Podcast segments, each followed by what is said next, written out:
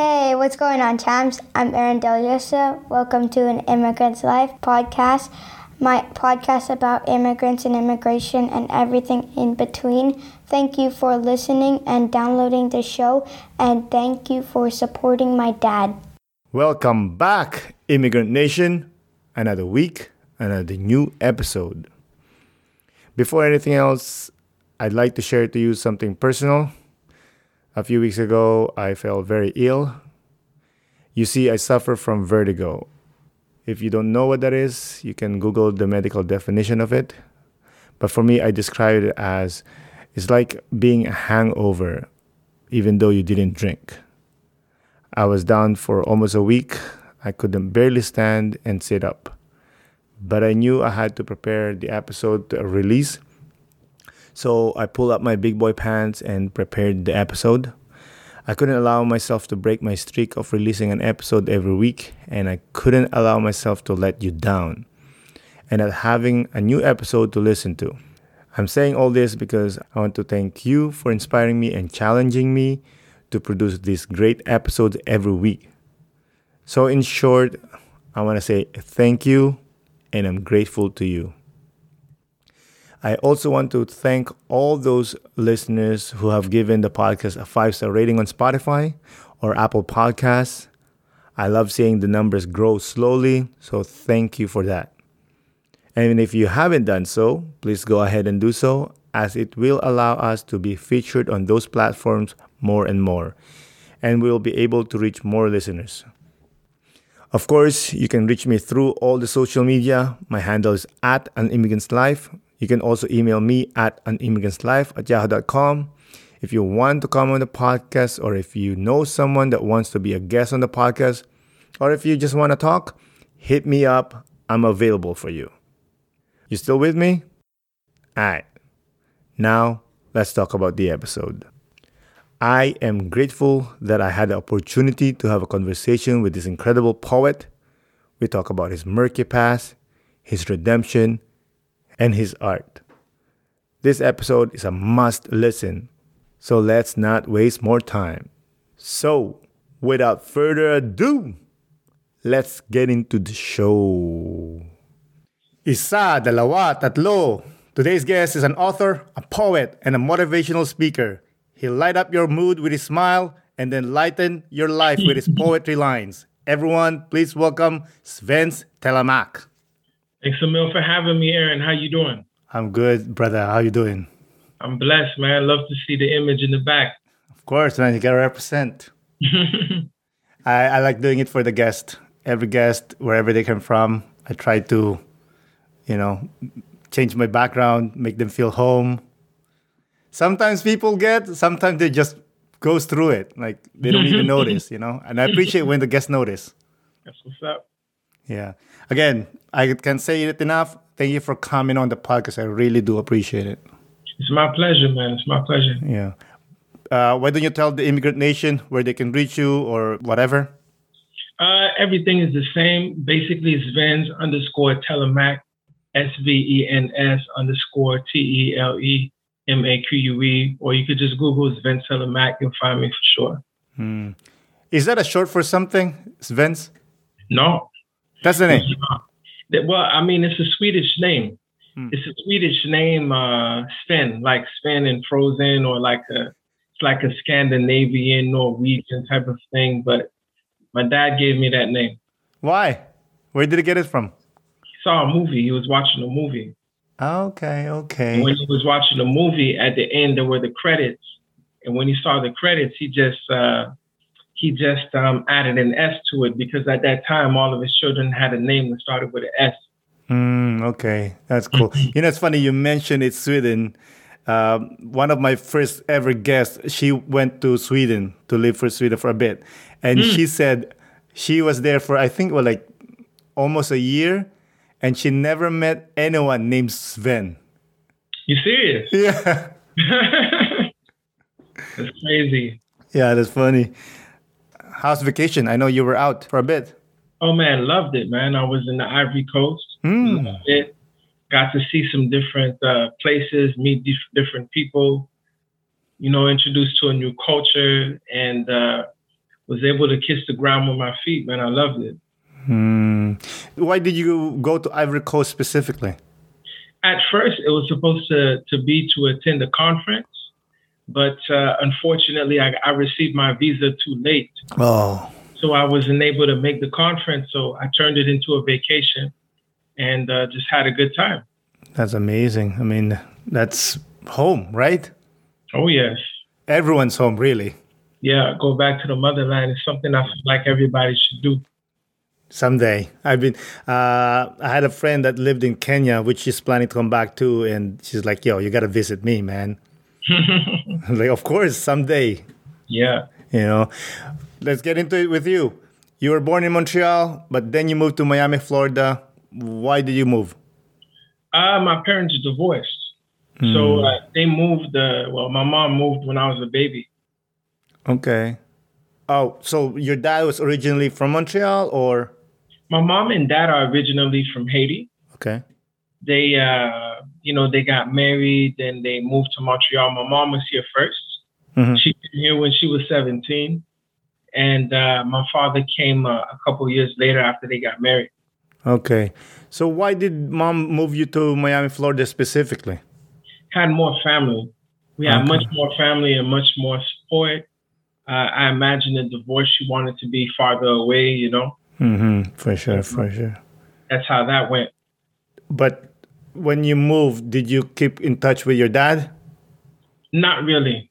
Better yet, my dad didn't really keep in touch with me during that time. During that time. How's your relationship with him now? Oh, we good friends. Yeah. Life is too short to focus on the small stuff. Oh, that's beautiful. I love mm-hmm. that. It's been well documented that you were living a life of crime when you were living in Florida. Oh, Having yeah. said that, how was your relationship with your mom during those times? Uh, very stressful, very depressing for my mom. Uh, very challenging for both of us. But there was just such a big disconnect because uh, my uh, my heart was hardened. You know, you get what I mean. My heart hmm. just I was so egoistic. I wasn't really caring how my mom felt or how my family members felt. I was only thinking about myself. I was egoistic. Hmm, definitely. I mean, you're a young child, you know. Did eh, did anyone like an older gentleman try to talk to you and say, "Hey, dude, you need to get your stuff together"? Several. I've had people that were, you know, committing crime telling me like, "Yo, you're too smart. You shouldn't do it." But I, I just, I just got pulled in, and I tell people all the time, it's because of the, the ego, and the ego for me is when you value yourself based on what you have, what you do, and what people think about you. Mm-hmm. And this is something that I feel like uh, we all have to be very careful about. Mm-hmm. Definitely. Yeah, when you value yourself in those three ways, you just get swayed. You get swayed. You get swayed to do, um, you know, you get swayed to hide behind things so you can get value. Mm-hmm. But then again, you were a young child, you know? Yeah. But even to, you know, even adults, people can be very grown and they're still caught up in their ego. Mm-hmm. You know, we see it with adults with hiding behind uh, when when I said what you have, hiding behind brands, hiding behind cars and what you do, people hiding behind titles, degrees, and stuff like that, status. And last but not least, what people think about them. When we look at social media, a lot of people are caught up. Mm. And it's to, to, to understand that, that your value doesn't come from your followers, doesn't come from what people think about you because all of these things can change. Huh? Mm-hmm. It takes a moment for people to find something in you to to bring you down. Definitely, it's a, such a dangerous swirl of like you get into a group that values I don't know a, a beautiful car or whatever. You get into that, and that's it. You'll be, you know, in the loop. There you go, and that cancel culture is. Uh, is very powerful right now. So you just have to tread lightly, you know? Mm-hmm. You believe in cancel culture? No, I don't believe in cancel culture. I do believe in um, character is more important than anything else because your talent will get you in the room, but your character will keep you there. Mm-hmm. And I feel like the only positive thing with cancel culture is for example, someone like R. Kelly. You get what I mean? Like mm. it, it allows people to, but because the masses are all connected on on different platforms, mm. they're, they're able to, um, you know, correct certain things and to address certain things that they never would be able to before. Mm, for sure. I love that you mentioned R. Kelly. Obviously, one of the greatest artists of all time. Mm-hmm. Unfortunately, he's a monster. Should we stop listening to his music? Should we vanish the music? Or how do how do you think we should approach that? I mean, in my personal opinion, I feel like uh, I feel like it's a case by case. I think it depends on the person. Some people cannot disassociate the artist hmm. with the art. And if you can't disassociate the music when you hear it, you just think about that person committing crimes and doing all of this evil stuff. So I feel like it depends on the person. Some people can listen to the music, like for example, I believe I can fly, hmm. and just think about the song, the lyrics, and completely disassociate with um, the singer. So I feel like it's a case by case type of thing. Well said. You as an artist, do you thread lightly because of the cancel culture, or as an artist, you are a free soul, you create what's come from your heart? I create what comes from my heart. Mm-hmm. And I, to be quite honest with you, I can't produce nothing. I mean, I could just come up with a poem, you get what I mean, and just say whatever. Some people might be like, wow, but if, if it doesn't come from this, you know, same thing with speaking, you know, when I speak, like I could talk about anything, but if my heart is not in it, it's it doesn't impact as much. Yeah, I, I agree. It's very derivative. Mm-hmm. Speaking of writing, when by the way, your poetry is amazing. I wish I could write the same way. I try to write poetry as well, but you know, it's not Vince quality, you know what I mean? But does it come to you or do you have like a routine you sit down and you you tell yourself I'm going to write today? It comes to me. Hmm. It comes to me. I feel like um I wrote this a while ago. I felt like art possesses you until you possess it. I just that's how I feel with, with me. Like you might say something and then all of a sudden, boom, I just get an image.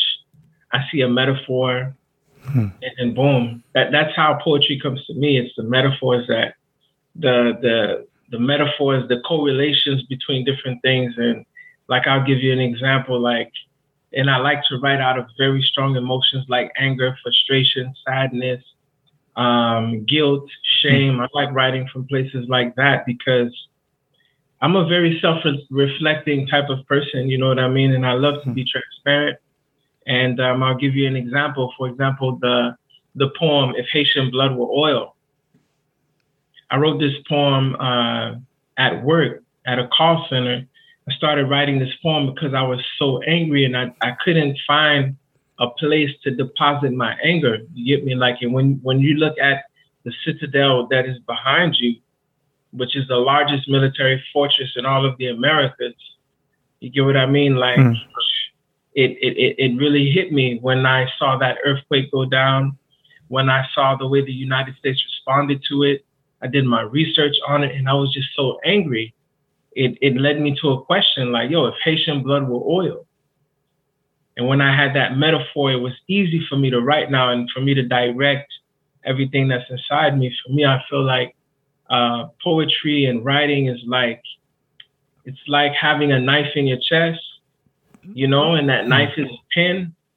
And, um, you know, a notebook, like this notebook here, you take, you know, when you take a knife and you put it between like a, a paper towel and you wipe it clean. Mm-hmm.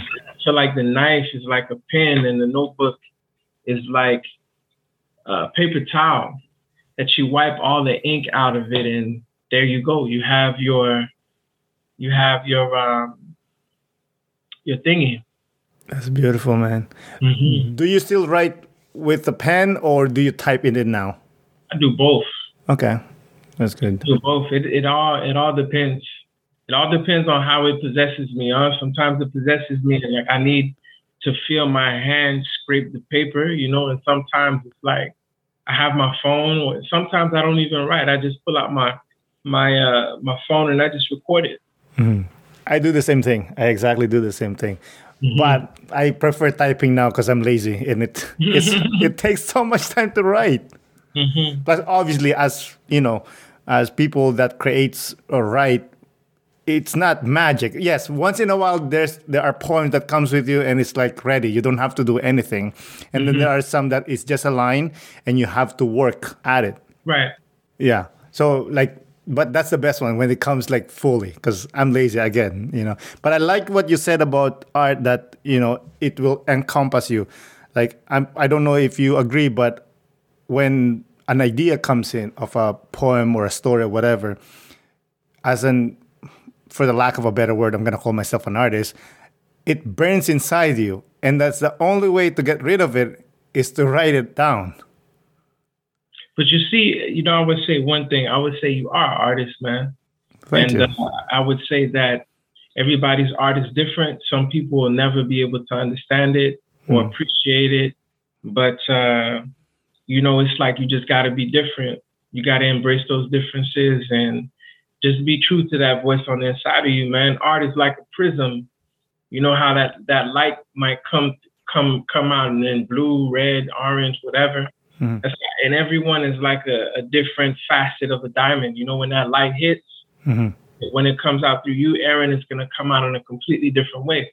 Just mm-hmm. like a million people have podcasts, right? But yours is focused on something so specific that some people would never even think of.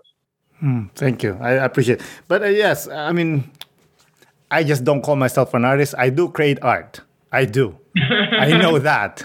Like mm-hmm. this podcast, I approach it as art.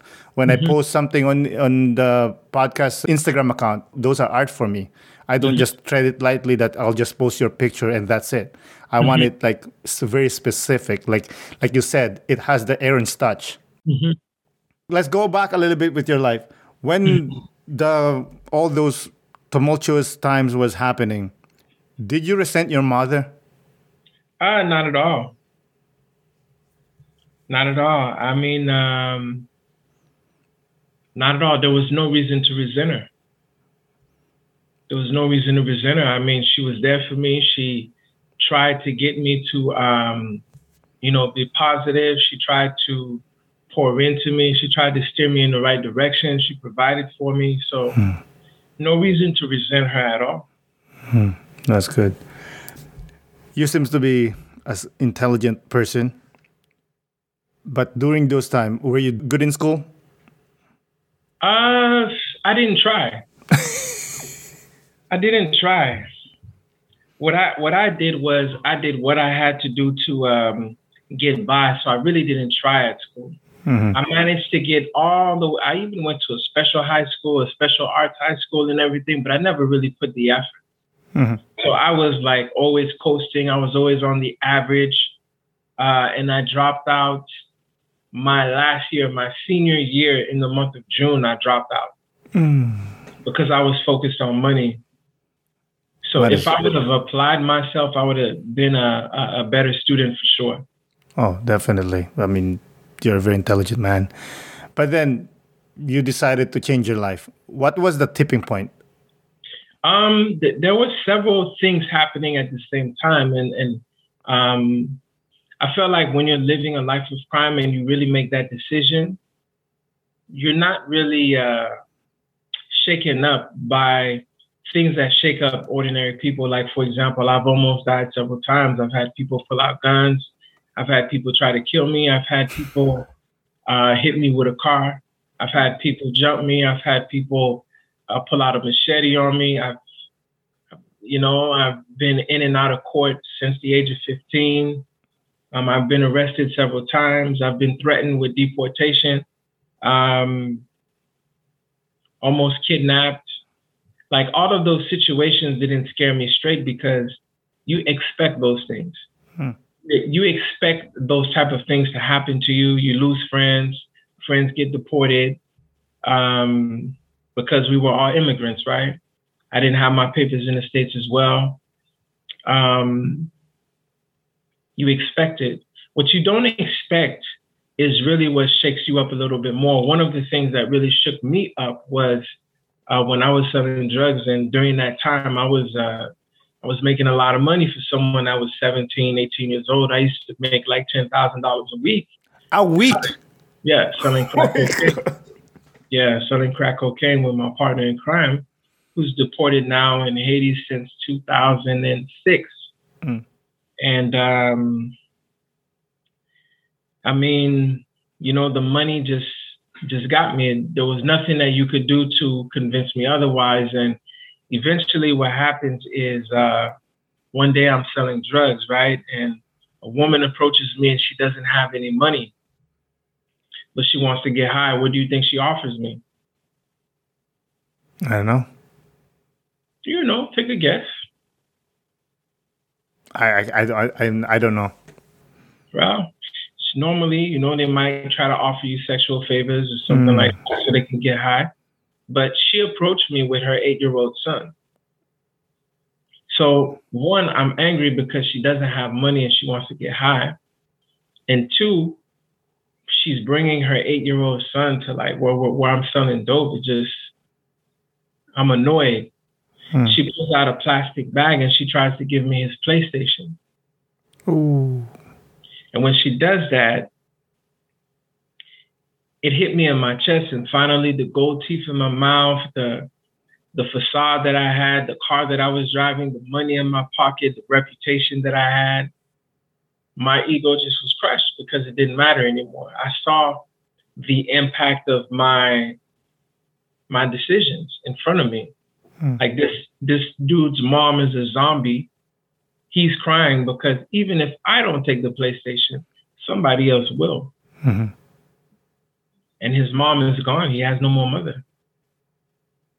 So, you know, me, I'm praying off the weakness of somebody else, and that just made me feel um, worthless. Exactly. Yeah. But did you sell the drugs anyway? No. Yeah, I wasn't able to do it. I wasn't able to do it. But at the same time, it broke me. It got me to really think about what was my role in my community at the moment. Mm. What was I doing? How how does that um, impact me? That's beautiful. It made me think of the line by the great Leonard Cohen hmm. that there's always a crack on everything. That's how the light goes through. Wow. Yeah. That's deep. I, have never heard that before. The great Leonard Cohen. This from Montreal. It's the best. Wow. There's always a crack in everything, and that's how the light goes through. Wow. Yeah. I, I love that. Like, I love that story that you told me, and just it just easily it's eroding now. Your ego's slowly eroding, mm-hmm. and you're finally seeing the light and seeing this is not the way. Exactly. And then when you finally saw the light, what decision did you take? I know you moved back to Montreal. Is that instantaneous or? No, before I moved to Montreal, I stopped selling drugs. Hmm. Started selling shoes, clothes, perfume. I started selling cars at the auction. Anything that I could do that was legit, that could help me uh, provide for myself, I did. Mm-hmm. I did that for a while, and then eventually, the people in the people around me didn't feel feel like I changed, and I almost died in a robbery. Mm. So I realized that you know what, I changed, but my environment is the same. So I decided to move to Montreal and start from scratch. Mm-hmm. In those moments of challenges, being you know almost dying because of robbery, was there a moment that you said, "Ah, oh, forget about going straight let me just sell drugs again? No, I never turned back. Mm. Never turn back. I've been I've been offered, never turn back. What makes you decide that like I'm gonna continue going the right path? Because I, I, I know for a fact, I know for a fact that um, number one, I knew for a fact that if I continued down, um, I knew for a fact that if I would have made that decision. I knew I was gonna go down the road towards death, and I know that um, the difficulty it takes um,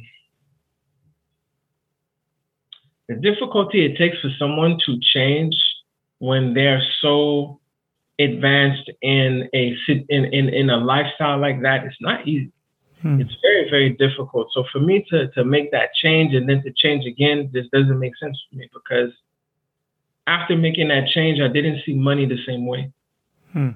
I didn't have the same relationship with money before my relationship with money was one that was very toxic where money was more valuable to me than people hmm now I don't see it like that. I see it as people are more valuable than money.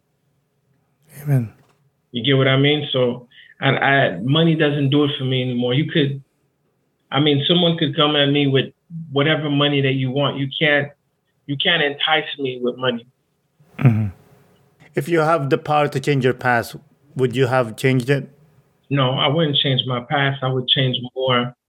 Um, I would change more like when it comes to my past, I would change more um just I feel like right now in this stage in my life, um it, it's more a question of it's more a question of you know changing the mistakes that that I know you I feel like we all have wisdom, we all have understanding, and sometimes we don't live our lives according to uh, that wisdom and understanding. If there's anything that I would change, I would change those those decisions that I've made that were not according to the wisdom that I have. Hmm. You know, apart from that, when it comes to like everything before me being enlightened by God, me being enlightened, enlightened by the Word, wouldn't change anything because this is this is what produced the man that is here. You know. Mm-hmm. For sure. When did poetry came into your life? When did you learn like, oh, I have the gift?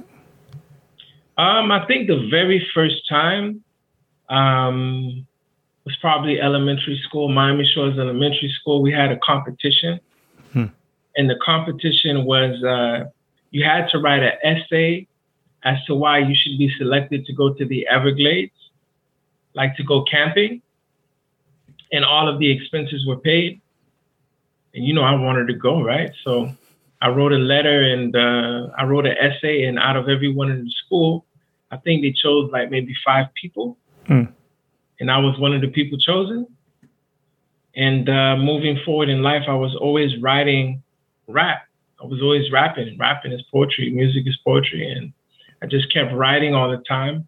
Mm. And um, the more I kept writing, the more I felt good. The more I felt, you know, I felt I felt good.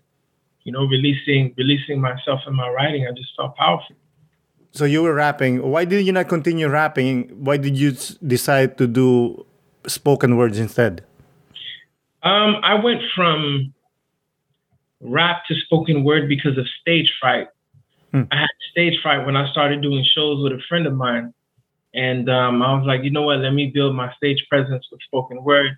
I started doing spoken word, and I uh, encountered a very powerful poet by, by the name of Will the Real One, who was actually murdered at his uh, poetry location. But um, he was uh, a very big influence for me. And um, after seeing him command so much attention and presence, the way that he spoke and, and all of that, I was like, you know what? I definitely want to be able to have that same gift. And coming to Montreal, I rapped a bit, but after a while, I just like was disconnected with the idea of um, of rap. Every now and then, I juggle with the idea of like, you know what, maybe I should do something because my musical ear is still there. You get what I mean? I still see different things, and I'm like, ooh, this would be powerful, you know. Mm. But uh, I'm not really enticed. What I love about spoken word is the fact that there's no music, so people care, people pay more attention to the message. I feel like in rap, people get lost in the beat, and I like when people just listen to the words. Hmm. It's more powerful. It's like it, it engages you more. Mm-hmm. But where you have been offered to ghostwrite for someone? Uh yeah, ghostwrite in different ways. Different ways. Uh, yeah, I love that. Hmm. I love writing. So me, I love I just love the idea of doing. I just did something. I, I did a manifesto for an organization called Desta. Mm-hmm. I saw that. That was beautiful.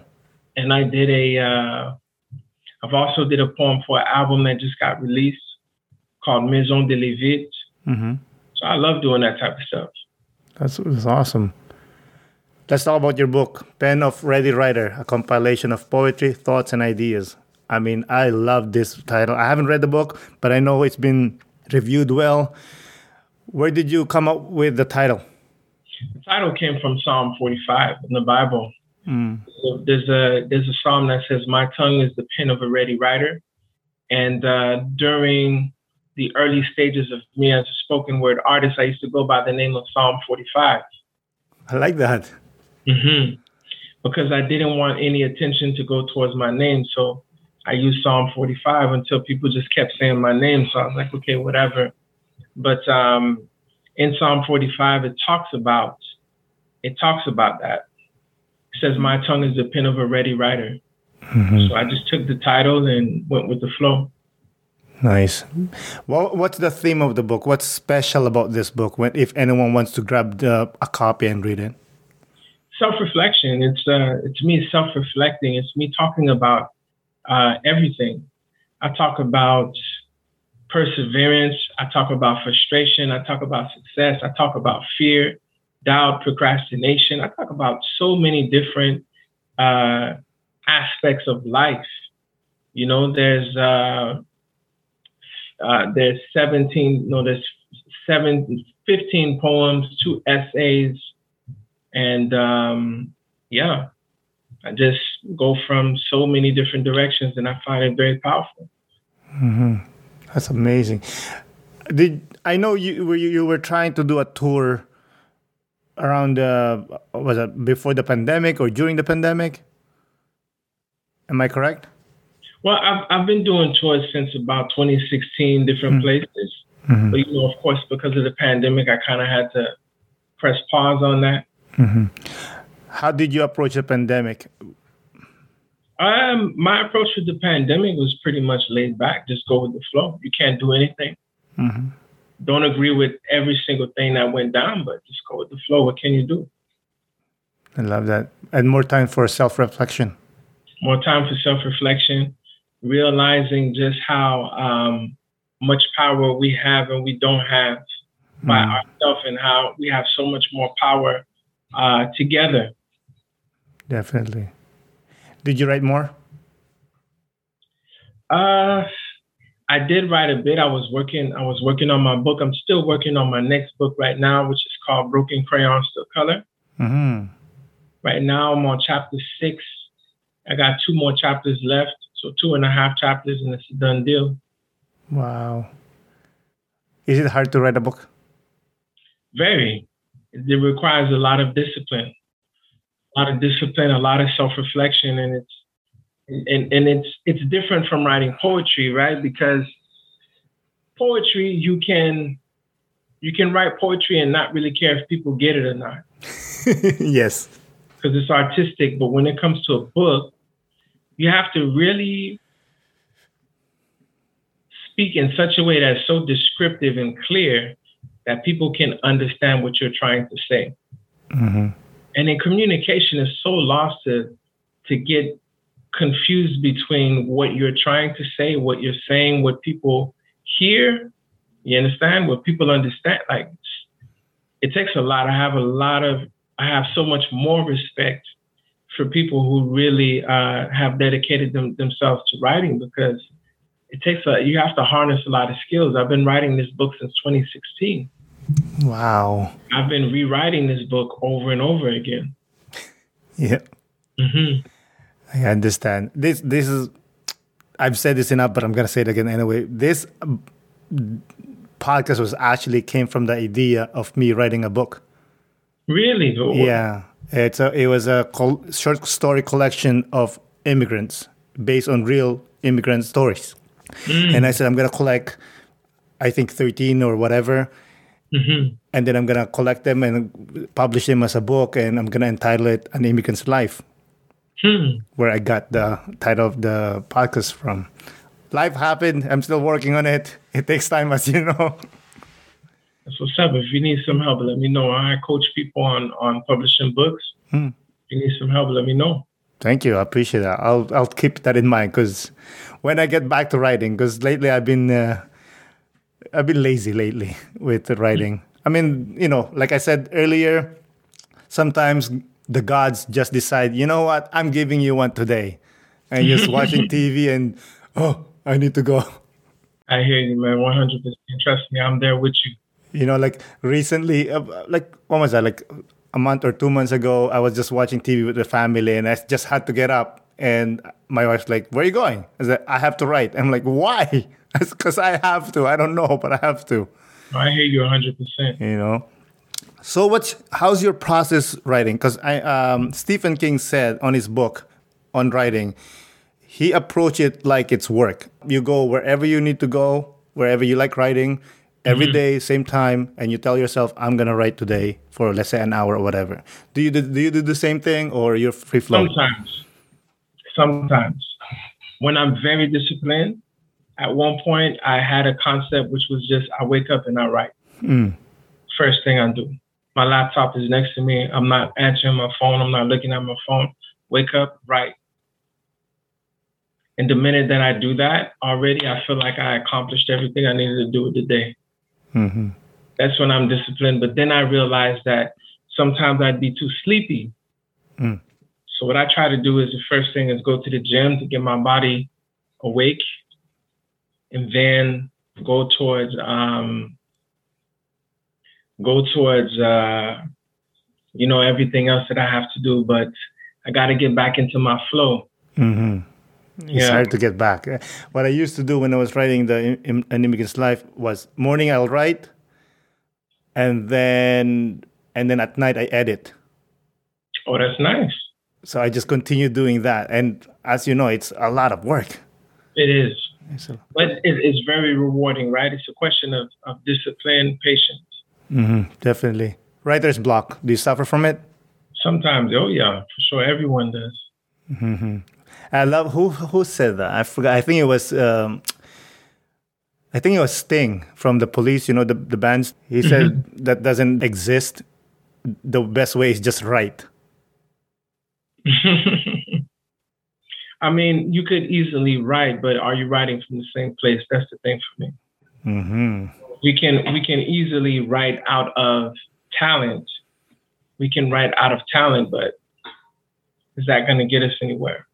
Hmm I can write from my talent. I can tell you roses are red, violets are blue. I'm looking at the sky, look at the hues. Mm-hmm. I'm confused, blah, blah, blah. But am I really writing from here? No, that's just talent. So Sting is right, but I think that uh, what people mean is like when that meaningful, deep, rich, when you feel connected with your with your gift, that writing sometimes is just you can't tap into it. So you got to find a way to um, you got to find a way to, to, to, to get it to come out. You know, you got to put yourself in the right environment, listen to the right music. Me, I, me, I call it like making an in- incision. You know, when that doctor takes a scalpel and they cut you, for me, it's like sometimes I use instrumentals to make an incision to make me feel. If I'm trying to write something that makes me sad, I listen to an instrumental that makes me sad. I listen to something that, that speaks to me. Mm-hmm. So you listen to jazz or things like that, or jazz too busy. I listen more to like maybe movie scores. hmm, okay. Maybe in a sentimental mood by Duke Ellington. Hell yeah, man. That that that can get me to come out with some stuff. But for the most part, that's how I play my hand. Mine is uh, my favorite things. My favorite things by who? What's his name? I'm terrible with names. The guy is fat. Fats Domino. John Coltrane. How would- how would I, how can I forget? Okay, I got you. John Coltrane. That's my that's my thing. Or sometimes uh, some Miles Davis. hmm You know, but not the crazy Miles Davis. You know what I mean? hmm But yeah, I like that you said that you can write anytime you want if you if because you have enough talent. Because sometimes I'll write something and I'm like, what is this? Like, this is not good. It's just your talent. It's like, okay, I made some words rhyme, but there's no feeling there. Yeah. I remember in college, uh, one of my professors says, oh, you guys have to write a poem. And I said, okay, that's easy. Like, I can write a poem. Like, right now, I could say it, you know, could do it. So I did it. And I saw my classmates, like, struggling to write. And I said, dude, it's just words. Put them together, you know, for me, obviously. And that's when I realized, oh, not everyone can write poetry. It self reflection. A lot of people don't take the time to slow down. Yeah, yeah, right. Let's go back to your book, Broken Crayons Still Color. I'm excited about this. Where did you get the idea, the line from? Because it's such a powerful line. Yeah, that quote, I saw that quote on Facebook like in 2015. Mm. One of my friends shared the status, and when I saw it, it just hit me like a ton of bricks. What does that mean to you? It just means that no matter what you go through, you're able to do great things. Nothing can disqualify you from greatness. Mm-hmm. Sometimes what we do when we have a past that's jaded, uh, present, whatever, like we make mistakes. Sometimes we feel like society tells us that we can't be great. Mm-hmm. Statistics tell us that, you know what, like the chances of you succeeding or being different is very low. Mm-hmm. You know what I mean? Like just because the crayon is broken doesn't mean it can't color. Even if you were to take that crayon and crush it and we would have flakes, it could still color. So it just shows me just how limitless our potential is, you know, mm-hmm. to do great things. Mm-hmm. That's beautiful. You so you're a public speaker, correct? Yes. Do you when you get uh, what do you talk about to them? What specifically? It depends. It depends on what they want me to do. Sometimes I talk about Black history. Sometimes I talk about um, well-being. I touch well-being, Black history. I talk about uh, personal development. I talk about entrepreneurship, legal rights. It really varies as to what they want. Uh, one thing that I don't do is go into a school and just be like, hey, I used to be a drug dealer. I changed my life. Look at me. No, I don't believe in that. My goal is to get them to talk get them to express themselves and to make connections and let them know listen, like I made these mistakes because of issues with my ego. You may not have uh, a risk of becoming a criminal, but you definitely have a risk of living the rest of your life through the lens of your ego, worried about what people think about you based on what you have, what you do on, and uh, what people think. So liberate yourselves from that. Realize that your value doesn't come from what you have what they say and what you do, and uh, get them to, to help them with their social emotional leadership. You get what I mean? Hmm. Definitely. Yeah. Even Superman has the fortress of solitude. When he needs to go get some R&R, what do you do? Man, for me, uh, I like to read, man. Hmm. I love to read. I love to read daily. It's my thing. Read, work out, take care of my spirit, take walks. And uh, that's my thing, fill my cup. Because if I'm constantly filling other people's cup, I need to fill mine. Mm-hmm. Listen to stuff that empowers me. I seek empowerment. Feel like you have two types of people. You have people that seek empowerment and you have people that seek entertainment. People that seek entertainment, entertainment. You enter into something that keeps you bound and it keeps you in a state of mind that you're just entertained. I don't want to be entertained. I want to be empowered and entertained at the same time. You get what I mean? Because mm-hmm. people that seek empowerment seek empowerment so they can confront life, so they can change things. A lot of people that seek entertainment look for a way to escape from their reality. You know, mm-hmm. They don't want to deal with reality that they can change, that they that, that that they can do something about. So let me just watch this movie and forget escape yeah that's the that's the problem is i called it um, facing the demons in the basement you every day. you got these lines man ah thank you I, sometimes i come up with these words and lines together mm-hmm. but i was mm-hmm. just like i was talking to a friend recently she's going through a lot and i said yo i know anxiety sucks i know depression sucks but if you don't face that demon in the basement it's just gonna get stronger and stronger Mm-hmm. You just have to every day because it'll never change. The demon will always be there. It's never gonna go away because the demon is part of you. But the best way to beat it is you go downstairs, stare it in the eyes, and say, "Not today, motherfucker." There you go, and keep it moving. And a lot of the times, uh, that monster under your bed is you. Mm-hmm. You You know, know what I mean? So you got to face yourself. which is a lot of people, unfortunately, doesn't want to do. hmm You know, that's why I love what you're saying, like self-reflecting, like you know, have go for long walks, empty your mind. A lot of people doesn't want to do that. They just want to listen to music when they're driving, or I don't know, uh, watching TV instead of just sitting down and just be with your thoughts. Exactly. Because that's how it's gonna come out. Like whatever you're going through, that's what's gonna come out. It's gonna it, that voice is gonna speak, and a lot of people doesn't want to hear that voice.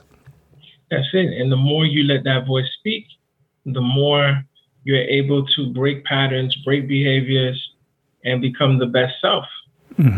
Definitely. I see that you're big in mental health. Oh, for sure. And mental health for me is simple. It starts off with gratitude. Hmm. It starts off with gratitude. You can't be happy in life if you're not grateful. And no matter how bad things are, there's some there's always someone that has it worse than you. When you count your blessings, it's easy for you to to have that positive energy and to, you know what I mean, get the, the most out of life. I completely agree. I remember the moment that I learned gratitude. Uh, that was the time when my wife and I bought a house. And coming from the Philippines, I was poor. We're talking about like dirt poor, right? There were like times that we didn't even eat. That poor. Hmm. and now I moved to Canada and we I own a house, a beautiful house, and I always uh, what I used to do. I, I, I it sounds silly, but before I go to bed, I look I look outside of my house, look at the houses, the beautiful houses, and I said to myself, "Man, I live here. Hmm. I own this house, this beautiful house, a house that could live probably three families." Which, growing up, my house was like it wasn't even a house, like a like a room, like a tiny, tiny, tiny room. Like you can touch both walls, kind of deal. Hmm. And it just it opens me up. It makes me feel happy. It humbles you. Yeah. But sometimes I forget, though. I'm not gonna lie. Sometimes we'll forget. For sure. For sure. We forget we're, we're, we're creatures, we're creatures, right? We're creatures of habit. So it makes sense to forget. We just got to make the habit of remembering. What do you do to remember? Me, man, um, I just go back. I just compare. I look at my life right now and I think back then. I think back then, I, I when I see people, I try to remind myself not to look at people and be like, "Ah, I'm here. You're here. Just remember, just humble yourself because like it's like uh, I was reading some of the stuff I wrote a long time ago today. And um, one of the things that I wrote about was about elevation. When God elevates you and God puts you on a mountain, it's not for other people to see you, it's for, for you to be able to see other people that need to be served. You know what I mean? And um, that's how I see it. That's what humbles me, thinking about where God pulled me from, where I find myself. I've, you know, like the struggles that I've had when it comes to finances and how money is just coming to me right now. You know what I mean? I, I think about um, just the way that I'm blessed, able to see some of the world. Some people have never left the continent. You know what I mean? Being being able to go to different continents, right? All of those things are blessings. Amen. I love what you say about money. That you know, I remember that time with me too. That I was so worried about money. Like I just like obsessed with the numbers.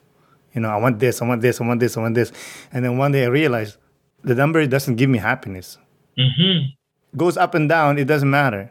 Like going back to what you said about social media, about the likes and sharing and whatnot, it doesn't matter. It, it the number doesn't matter. The number the matter is what you do. hmm So, do you have a timeline with the Broken, Broken Crayons book? This year, man. I need to release that book this year. That's all I can say for now. That's all I can say for now. I need to release it this year. Come on, tick, tick, tick, tick, man. We, uh, No. St- but you know what? I'm gonna give you. I still have time to buy your first book. So, but I, when I finish that first book, you better have the other book ready. You know what I mean? I mean, we'll try my. I'll try my best. of course, that's what it is. Like I, I, um, I used to coach basketball, like little kids, like 13, 14 years old, and I always say, focus on the effort, not on the result. Hmm. because the result will e- either make you happy or make you sad or disappoint you. But if you put 100% effort that's always going to be you're going to be happy always at the end. Because you know you gave your all. yeah. Of course these are kids. It's hard to teach them right? Hmm do you mentor kids too Yeah, I mentor kids with the West Island Black Community Association, and I do it personally too Hmm. with different youth around the city, different capacities. Mhm. were there moments that you see a kid and like man i don't know if this kid's going to make it all the time. All the time. And sometimes I just try to implicate myself they're willing to listen. Sometimes I talk to them and I don't hear for, I don't hear for them, you know, in a couple years and then they message me on my inbox and they're like, Sir, man, I changed my life around. beautiful Mhm. how's that feel Rewarding. Hmm. Rewarding, you know, and it's very rewarding and uh my goal is to just impact as much as possible. just one kid you know hmm That's good enough. That's what I told my kids too when I, I used to call. I said, You don't have to remember my name. You just have to remember whatever I teach you. hmm You know, like I try to teach them uh, warm ups and uh, stretching. hmm And they see the other kids, like, How come they're not stretching? I said, Well, because I don't know why, but this is important. Someday, when you get older and you're doing stretching, saving your body or your knees or whatever, you'll remember, like, oh man, thank God that guy, whoever that guy is, told me to stretch. hmm You know, we're getting there. But one more question, if you don't mind. Oh, for sure, for sure. There's more work to be done. What would make Sven finally sit back and say, my work here is done? Man, I'd say um, I'd say two things. I'd say not even two things. I, I I think that my I would say my work is done when I have my own center. So if someone commits a crime like in juvenile detention or whatever, um, they would be referred to this program and we'd be able to house uh, young black youth, immigrants, what they call BIPOC, you know, youth that are just caught up in the system. I feel like my work is done when we'd have our own school for our community. I feel like my work is done when um, I'd be able to empower other people with similar stories like myself so they could replace me and, you know, help them like amplify their messages. I feel like my work is done when I'd help other people publish books, help them get their stories out there. And um, with all of those things in place, I would just sit back and write. I would do less and just write. That's beautiful. Again, Sven, thank you so much for coming on the podcast. I really do appreciate it. But no, it's my pleasure, man. Thank you for having me. And uh, I was really touched by a lot of the things that you said, man. You're very deep. Ah, I try. Thank you. I appreciate that. Much love. Have a good day. You too, man. Have a blessed one. You too, sir. Bye. Thank you again, Svens, for coming on the podcast. I really do appreciate it. Thank you, listeners, for listening. This is Aaron Deliosa for An Immigrant's Life. I'll see you guys later.